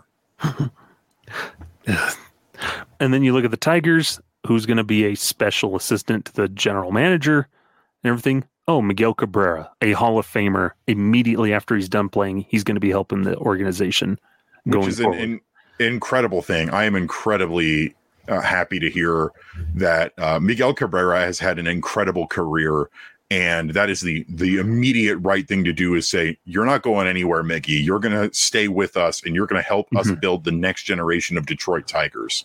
I but, love that for yeah. this team, and it's just the Rockies looking outside of themselves and thinking there's always ways to improve. They talk about we're going to listen to all any and all offers. We're going to there's ways to improve. That also applies to your manager and your coaching staff, who's leading your organization to establish the tone and culture of the team. And right now, you can't leave it all up to the players to establish the culture. You need a guy at the head as the leader to help facilitate that as well. This team needs another Big Don Baylor a mm-hmm. guy who helps this team establish an identity. Yeah. And you can you don't even have to look outside the organization's history for this kind of thing. I've been saying it for years that the fact that Carlos Gonzalez is not doing anything with this team right now uh-huh. is weird. Yeah. There you have Vinny Castillo right there in the dugout. Warren Schaeffer seems primed to for a rebuilding team of young players to lead them. And so and there's was, tons of things that was what do. we knew about Shafe when he was the manager down in Albuquerque. This is a guy who gets along with his young players. Mm-hmm. And establishes a fun culture that revolves around winning and and success. Albuquerque had some fun times under him, and you know, he brought in. They helped bring in Jordan Pacheco, who's been very successful as the hitting coach. Pedro Lopez this year as the manager, who was under him as his bench coach or pitching coach or whatever, continued success down there. So the answers yeah. are there, even if you and want to stay. It wasn't a per, it wasn't a perfect season for the Topes. Um, pitching, especially, really tough down there. But it was a pretty fun season, in my opinion. Yeah, when they battled for a playoff spot in the second half. Now that speaks volumes. That's more than the Rockies were doing. But yeah, man, frustrating stuff. And we'll yeah. try to continue this conversation more on Bud Black. But uh, if I was Dick Monfort and Bill Schmidt, I would go to like, buddy, uh, what are your plans? Like, we need to figure this out. And we're, we're thinking about going in a different direction. Yeah. No, they they make the decision. It's up to them. Yeah. I think what needs to happen is sort of a roundtable discussion of you sit down, Dick Monfort, Bill Schmidt, Bud Black, and some of your players. Kris Bryant, uh, Charlie Blackmon. And maybe, Kyle Freeland can come too. Kyle Freeland. And maybe even bring in guys like Nolan Jones. Mm-hmm. Guys who you want to be with this team for a long time, in addition to your lifer veterans, and say, what's the plan? Let's hear some mm-hmm. thoughts. Yeah. and then that will result in them getting traded to the St. Louis Cardinals along with $50 million. Uh, oh, man. This episode's still running long, Evan. Do we take one more little break and then we'll end on our happy note? Sure. Let's do it. Let's do it. So yeah, more or less leadership struggling. The team has struggled in the developing department. We didn't even touch on that. But that kind of goes back to just analytics and player development's just still out of whack. There's a disconnect across, but they have the pitching lab in Arizona that's going to be ready in December. We'll see if that helps out. There's just the lab. I guess it's not just a lab, an analytics lab opening at Salt River Fields. Uh, but that's coming in the future. But man, so much dysfunction for these Rockies. 103 losses. It's just frustrating. We just want something to change for better for wor- for better for better. I'm not saying for worse. Better for better. We want change for better because it's the definition of an insanity. They've been doing the same thing over and over for 30 years, and it just hasn't worked consistently. anyways, we'll take one last break and then we'll end on some news, players of the month, and then get out of here without making it a two hour long movie. Feature length. Feature length episode. We'll be right back. Let's all go to the lobby. Let's all go to the lobby. Let's all Let's go all to the lobby. To get ourselves a treat. treat. Delicious things to eat the popcorn can't be beat. The snacks they have are just dandy, the chocolate bars and the candy. Welcome back to Affected by Altitude. We're finishing up this, this episode. team makes us want to drink. Ugh, and I don't even drink. um, but we're going to close things out here. A couple little things. Uh, we had talked about it all year. We've talked about it multiple times on this episode, or not episode, on this show. But uh, Anything exciting happen over the weekend with a certain veteran player for the Rockies? Uh, Kris Bryant bought Nolan Jones a Rolex. There we go. That's the news. Uh, that's the big news. A rich uh, actually, man buys a I rich watch do, for a rich kid. I actually do want to touch on this just a little bit because it speaks volumes to how important Kris Bryant is to some of these kids in the locker room, the same way that the guy we're about to talk about is, where early on in the season, Kris Bryant made a wager with Nolan Jones. Said if you make it to this amount of RBIs, I thought it was the 20 home runs. It was it was both, I believe. It's kind of a mixture of anything. I, it was it was basically you either get 20 home runs or you hit this amount of RBIs, and I'm going to buy you a Rolex. And Nolan Jones has said that like Kris Bryant has been really big for him in the clubhouse this year. And Nolan Jones reached that milestone and so Kris Bryant, man of his word, sent him the link. All right, man, I'll hook you up with my jewelry guy. Pick out your watch. And Nojo, he comes back and says, All right, I'll get this one. I tried to find the cheapest one that I can. And KB goes, No, no, no, no, no, no, no. I've got you. Take the one that you want. I've I can make that happen. It's not a not a problem for me. I'm being paid a hundred. I'm being paid 182 million dollars over seven years pick out the damn watch that you want. Homie, I, am getting paid $26 million this year. Pick what you want. Please. And so Nolan Jones flashing that Rolex, flashing that big smile. And I I I think it's great. I'm really happy. It's like Kris Bryant, uh, the contract wise, performance wise, it hasn't worked out, but there is no doubt that his presence in the clubhouse has been so important and the other guy whose presence in the clubhouse has been so important on this team is one Mr. Charles Cobb, Chuck Nasty Blackmon. Is that on his birth certificate? Probably. but it's written in like Sharpie, like he crosses out. Yeah. Charles Cobb Blackmon and writes Chuck Nasty. There's a lightning bolts on the side. There you go. And he uh, draws a beard on his baby photo. Mm-hmm. No, he was born with that thing. It's his natural born baby beard. He just shaved it for several years. But yes, Charlie Blackmon, it, it was announced in a weird way. It was right before his first at bat on Friday against the Twins in the on deck circle. They announced over the PA system. So this was a surprise to pretty much everybody, even the players in the clubhouse, yeah. that Charlie Blackmon and the Rockies had agreed to a one year extension for 2024 it's kind of pricey at $13 million with $2 million in incentives for plate appearances. But He can earn up to 15 million by the end of 2024. But Charlie Blackmon back for one more year. We knew it was probably going to happen. Uh, now that it's happened, now that it's a reality, pretty pretty exciting. Or is one of those. It it's kind of double edged sword. It's kind of complicates roster building. Of like, well, Charlie Blackmon's probably going to play way more, and it kind of blocks some young players. But the value that Charlie Blackmon brings as a leader, with some good offensive production still out of him, he's the exact type of player you want on your team still, at least for one more year, which could be his farewell season. I agree. And I will say, yes, it is a it's a little bit rich.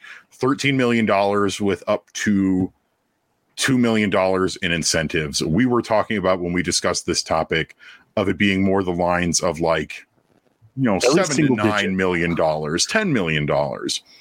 But what I will say is the Rockies can definitely afford it next year. Mm-hmm. It's going to be a young, cheap rebuilding team next year. Lots of guys on rookie deals, lots of guys in arbitration. They're probably going to have a pretty low payroll next year because it is not worth making big free agency splashes when you're in a rebuild. Mm-hmm. That's for when you're coming out of the rebuild and it's time to get your finishing touches done. And I think it's so important that we do this for Charlie Blackmon. Yes, he is going to block some guys. And yes, there's probably going to be some guys who are on their way out because of this. But there are also some guys who the Rockies need to reevaluate their place with this team moving forward, like Michael Toglia, like Elehuris Montero. And the biggest thing for me, I think, I want to quote a uh, a tweet from Nate at Rocktober 19 on Twitter because it really nailed how I feel at the time. This was back on September 24th. He said, If this ends up being Charlie's last year in Colorado, it's one of the saddest, quietest, and non talked about final years for one of the most iconic players in Colorado sports, sporting history that I ever remember. And I really agree with that, where I was I was feeling before the game, he can't go out like this. This can't be his last year with the Rockies in the worst season in franchise history, where he was honestly one of the better players on the team that nobody talked about. And he missed a huge chunk due to injury, not getting his farewell tour, as it were, like other legends of this of teams get. Uh-huh. And we don't know if next year will be Chuck's last year but, I think it gives him old. time to think about it. And at 38 years old, it's definitely a possibility. And and Chuck was talking about when he had the presser about his extension following the game. He was saying things like, I didn't know if this was going to be the last year. And I definitely was spending more time taking things in and really thinking about it. Uh-huh. And I think a guy like Charlie Blackmon, who is one of the greatest Rockies in team history. He is right up there with Larry Walker and Todd Helton. Maybe not a Hall of Famer, but definitely a Rockies Hall of Famer. Definitely a you retire that number 19. That number goes in the rafters. I don't care what you think, it goes. Mm-hmm. There will never be another guy like Charlie Blackmon for this team, just like there was never another Larry Walker. There was never another Todd Helton. Mm-hmm. And to have his farewell his farewell season to have had that be where he spent a huge chunk of it on the injured list where nobody really talked about it being his farewell i didn't want it to end like that yeah. I was really happy. And I was honestly, I was honestly shocked to see the amount of negative reactions his contract got. Like that was that was strange to me. But I'm I'm really happy that we're we're doing right by Chuck and we can afford this contract and it's like we said before sometimes you're rewarding a player for what they've meant to the team. Mm-hmm. This is Chuck's reward to stick yeah. it out his potentially final year as Mr. Colorado Rockies. Mm-hmm. And like he could have left these past two years. He chose to stay because of he had the options and he picked up the options. He chose to stay. So this is just that one last reward of like, Chuck, we need you for more year to help mentor our young outfielders, need to mentor some of our young players, and just ride this out with us one final time Let's to help ride. to help set the stage. Uh, no, that that has bad connotations because of the Broncos, but one final season, come with us, you know, and, and help. He can be like Moses and help lead the Rockies to the promised land, but he will not be able to partake because that'll be the end of his time. It's he's not meant to head there. His time will have come. But if he can lead the the Rockyalites to the promised land, All right, this is a pretty tor- this this metaphor is getting a little tortured here. No, the the rock he has the beard. He's gonna strike a rock with his bat, and it, he's gonna hit the baseball with his bat, and it's gonna explode with water. Baseballs and hot dogs will fall from the heavens. All right, now it's just getting weird. He's gonna go up onto the mountain and come down with the Rockies commandments, and he's gonna look like Charlton Heston, and also Thou talk shalt- like him. Thou shalt not tackle Dinger on top of the dugout. Yes. But let's talk about like just really quick, and then we'll we'll we'll go on to our players of the month here.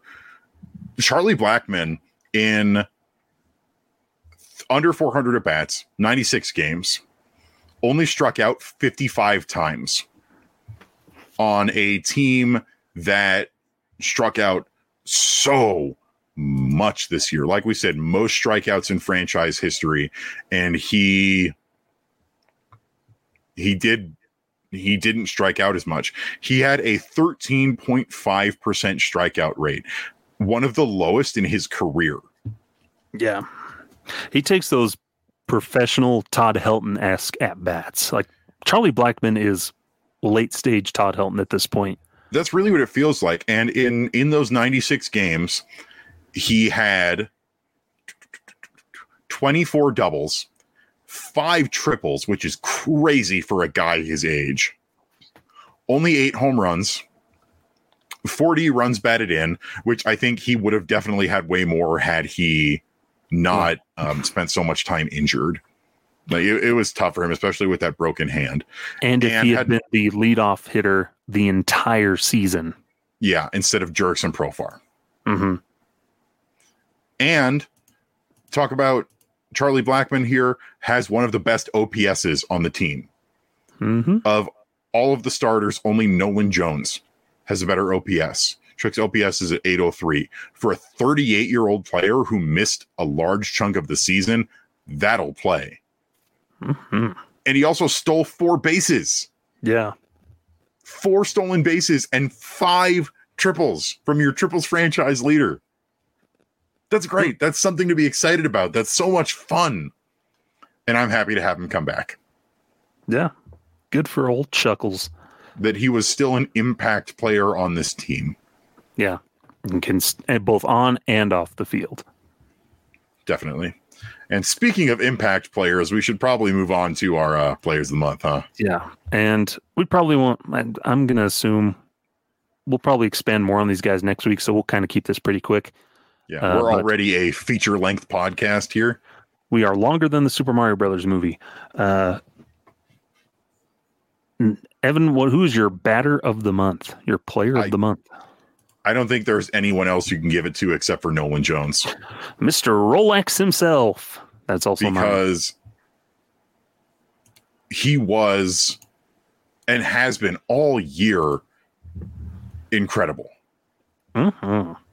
And we look at how he did in the month of September, where he hit 350, 460, 631 with an OPS of 1.091, 11 stolen bases, six home runs, three triples, five doubles, 22 RBI, drew 20 walks to just 25 strikeouts. And 11 stolen bases on top of that. yeah, this is the Nolan Jones show. And especially today, where he got his 20th home run and his 20th stolen base on the last day of the season to join a very exclusive club. There are only 15 other players who had a 2020 rookie season. Every single one of them before this year except for, sadly, uh, honestly, Ellis Burks in 1987 had Rookie of the Year voting in the top five.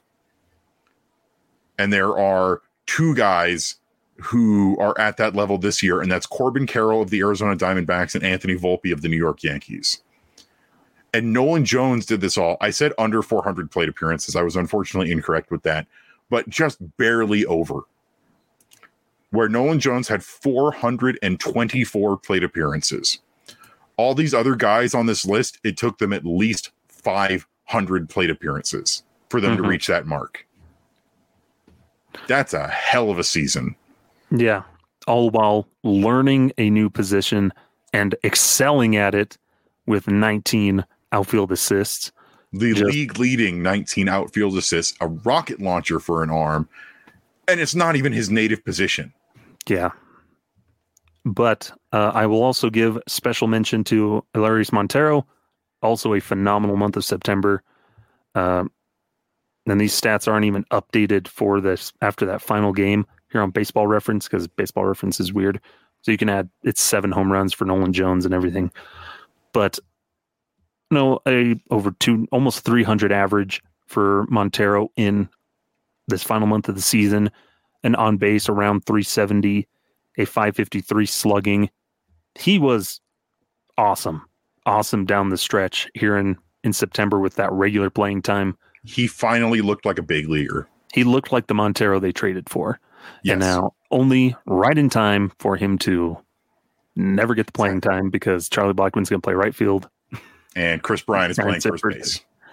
What I think you do is you start that rotation of your three DHs are Montero, Blackmon, and Bryant. Mm-hmm. And you just rotate them. Whoever's not playing defense is going to be that DH that night. And I yeah. think you can make that work, honestly. Yeah. Uh, other shout outs, I honestly, there were a lot of really interesting months of September that I think deserve recognition. Uh, Brenton Doyle really turned things around in August and especially September, where Brenton Doyle hit 261, 286, 477 in September. And really, it, it took that month to get his batting average up above 200, but he did it. Woo! and that's all while being an incredible defensive center fielder. Uh, four triples, two home runs. That's that'll play, and an additional four stolen bases. Uh, also, big shout outs to Brendan Rodgers, who struggled a little bit in August when he came back from his injury, but really looked a lot more like the Brendan Rodgers we know and love in September. Uh, Brendan Rodgers hit 302 356, 479 with four home runs and five doubles in the month of September. And then another honorable mention, Sean Bouchard. Like this is a guy who could start on any other team, and he's our backup right fielder. Uh, OPS of 952 with three home runs mm-hmm. in his uh, 10 uh, in his 20 appearances in the month of September with 10 starts. But overall, it's the Nolan Jones show. Yep. I believe that's back to back months for Nolan Jones, too.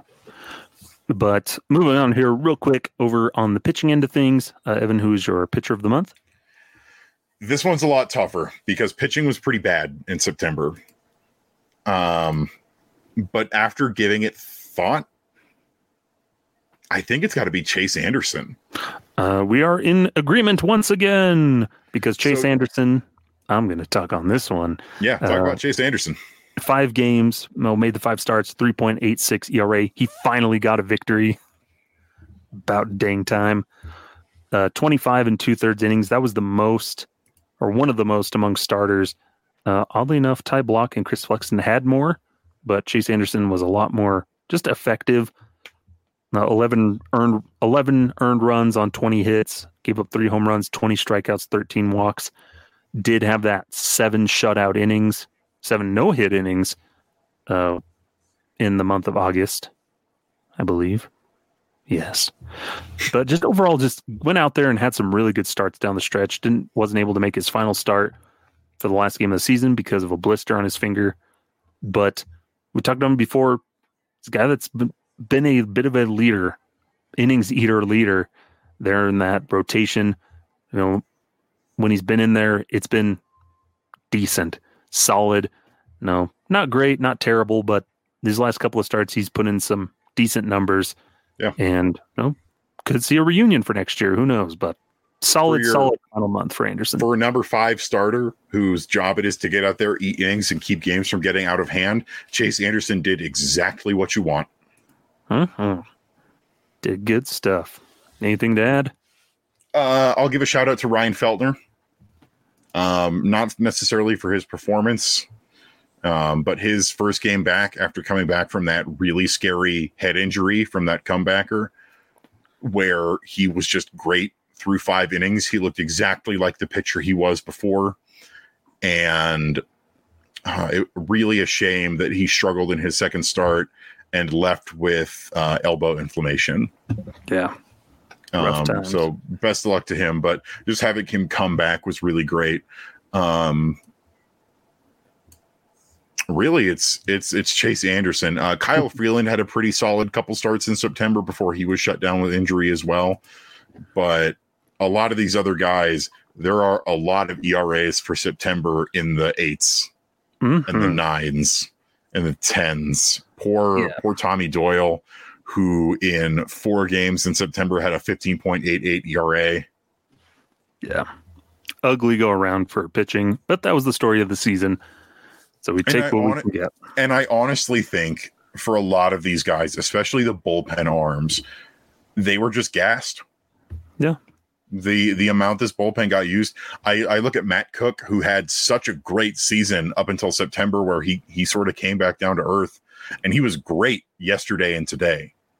Um, in the spot start yesterday and coming in in extra innings today, he looked fantastic and has overall been really a good pitcher. But he's pitched more than he has in a while Mhm. and other guys, Justin Lawrence, Jake Bird, Brent Suter, they're all so gassed.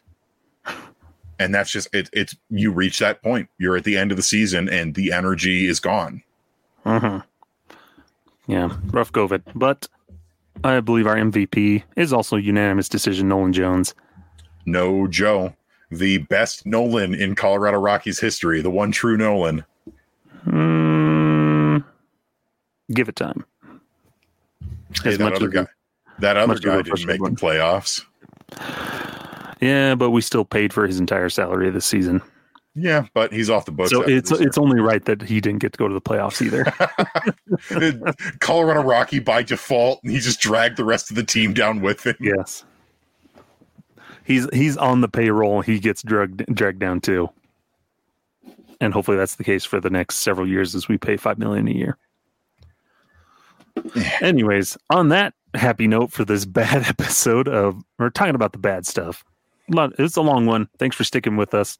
Uh, hopefully coming in uh, with the ads, it's going to be about two hours. It's going to be about two hours long. Oh goodness! But know, thanks for sticking wanna- with us. Do we want to vamp for another 14 minutes and see if we can officially hit the two hour mark? No, I'm good. My phone's dying. It's time to it's time to go eat dinner and like, Yeah. do things. Yeah, And I have to edit this. I have I have work in the morning, so I have to edit and upload all of this. So you'll hear this at some point during the week, but but we appreciate you sticking with us throughout this entire season, each week. Uh, there's only there's only one of those months where we lost we didn't do it for a couple episodes, but we appreciate you sticking with us throughout the season. It was a tough one, and we just pray and hope that stuff changes for the better. The team just works towards improving, and that's stuff that we'll talk about next week when we talk more about the good of the season and you know the, the steps that they can take towards improving and that they've already started taking. And hopefully good stuff. So then we have a little bit more to celebrate going into the 2024 season. But yeah anything else? You can promote what you want to do evan I mean, like you like you said, you gotta we ta- you take the good, you take the bad, and there you have the facts of life. The facts of affected by altitude, the facts of the Colorado Rockies. yes Thank you so much for supporting us through an incredibly difficult season.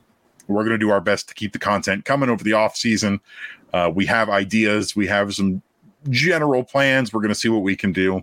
We definitely want to keep going weekly or at least bi weekly, you'll keep getting episodes from us. You can find me over on Purple Row writing the Thursday Rock Piles. In addition, you can find me on social media at at Evan underscore Lang 27 on Twitter and on threads and at, at Evan Lang 27.bsky.social on Blue Sky. You can also find written content, which we're going to try and have more of this off season over on Fans First Sports Network, FFSN.app. Over on Purple Row, keep an eye out. Skyler has been killing it in terms of written content. He has a ton of stuff coming out as we start our ranking of the Rockies series, where we go down all 57 players the Rockies have used this year by wins above replacement. So keep an eye out for that over on www.purplerow.com. I want to thank all of our other writers at Fans First Sports Network and at Purple Row for everything they do. Skyler, this includes you. Couldn't do this without you. Um, thanks for sticking right, with us. you can't. Just thanks for sticking with us through a a tough, tough, tough season. Skyler, where can the mm-hmm. folks find you at, and what do you want to promote? You can find me over at Twitter at sideline underscore crowd or Twitter or X, formerly known as Twitter. Um, yeah, that's the main stuff still. And then every Rocky ever at every Rocky ever. You can catch up with all our episodes from the season. There's only 13 of them, so not too hard to catch up. But we'll continue rolling those out in the off season. Check out our most not two recent, hours long. Yeah, uh, check out our most recent one where my brother pulled out his 1993 Topps inaugural team set deck of cards that he got at the stadium, and we just kind of run through that, which is kind of fun. Uh, I definitely recommend the video version of that on YouTube. Be sure to like and subscribe here on YouTube, and then leave us a review over on the podcast platforms Apple Podcast, Spotify. Five stars, leave a review, helps out the show.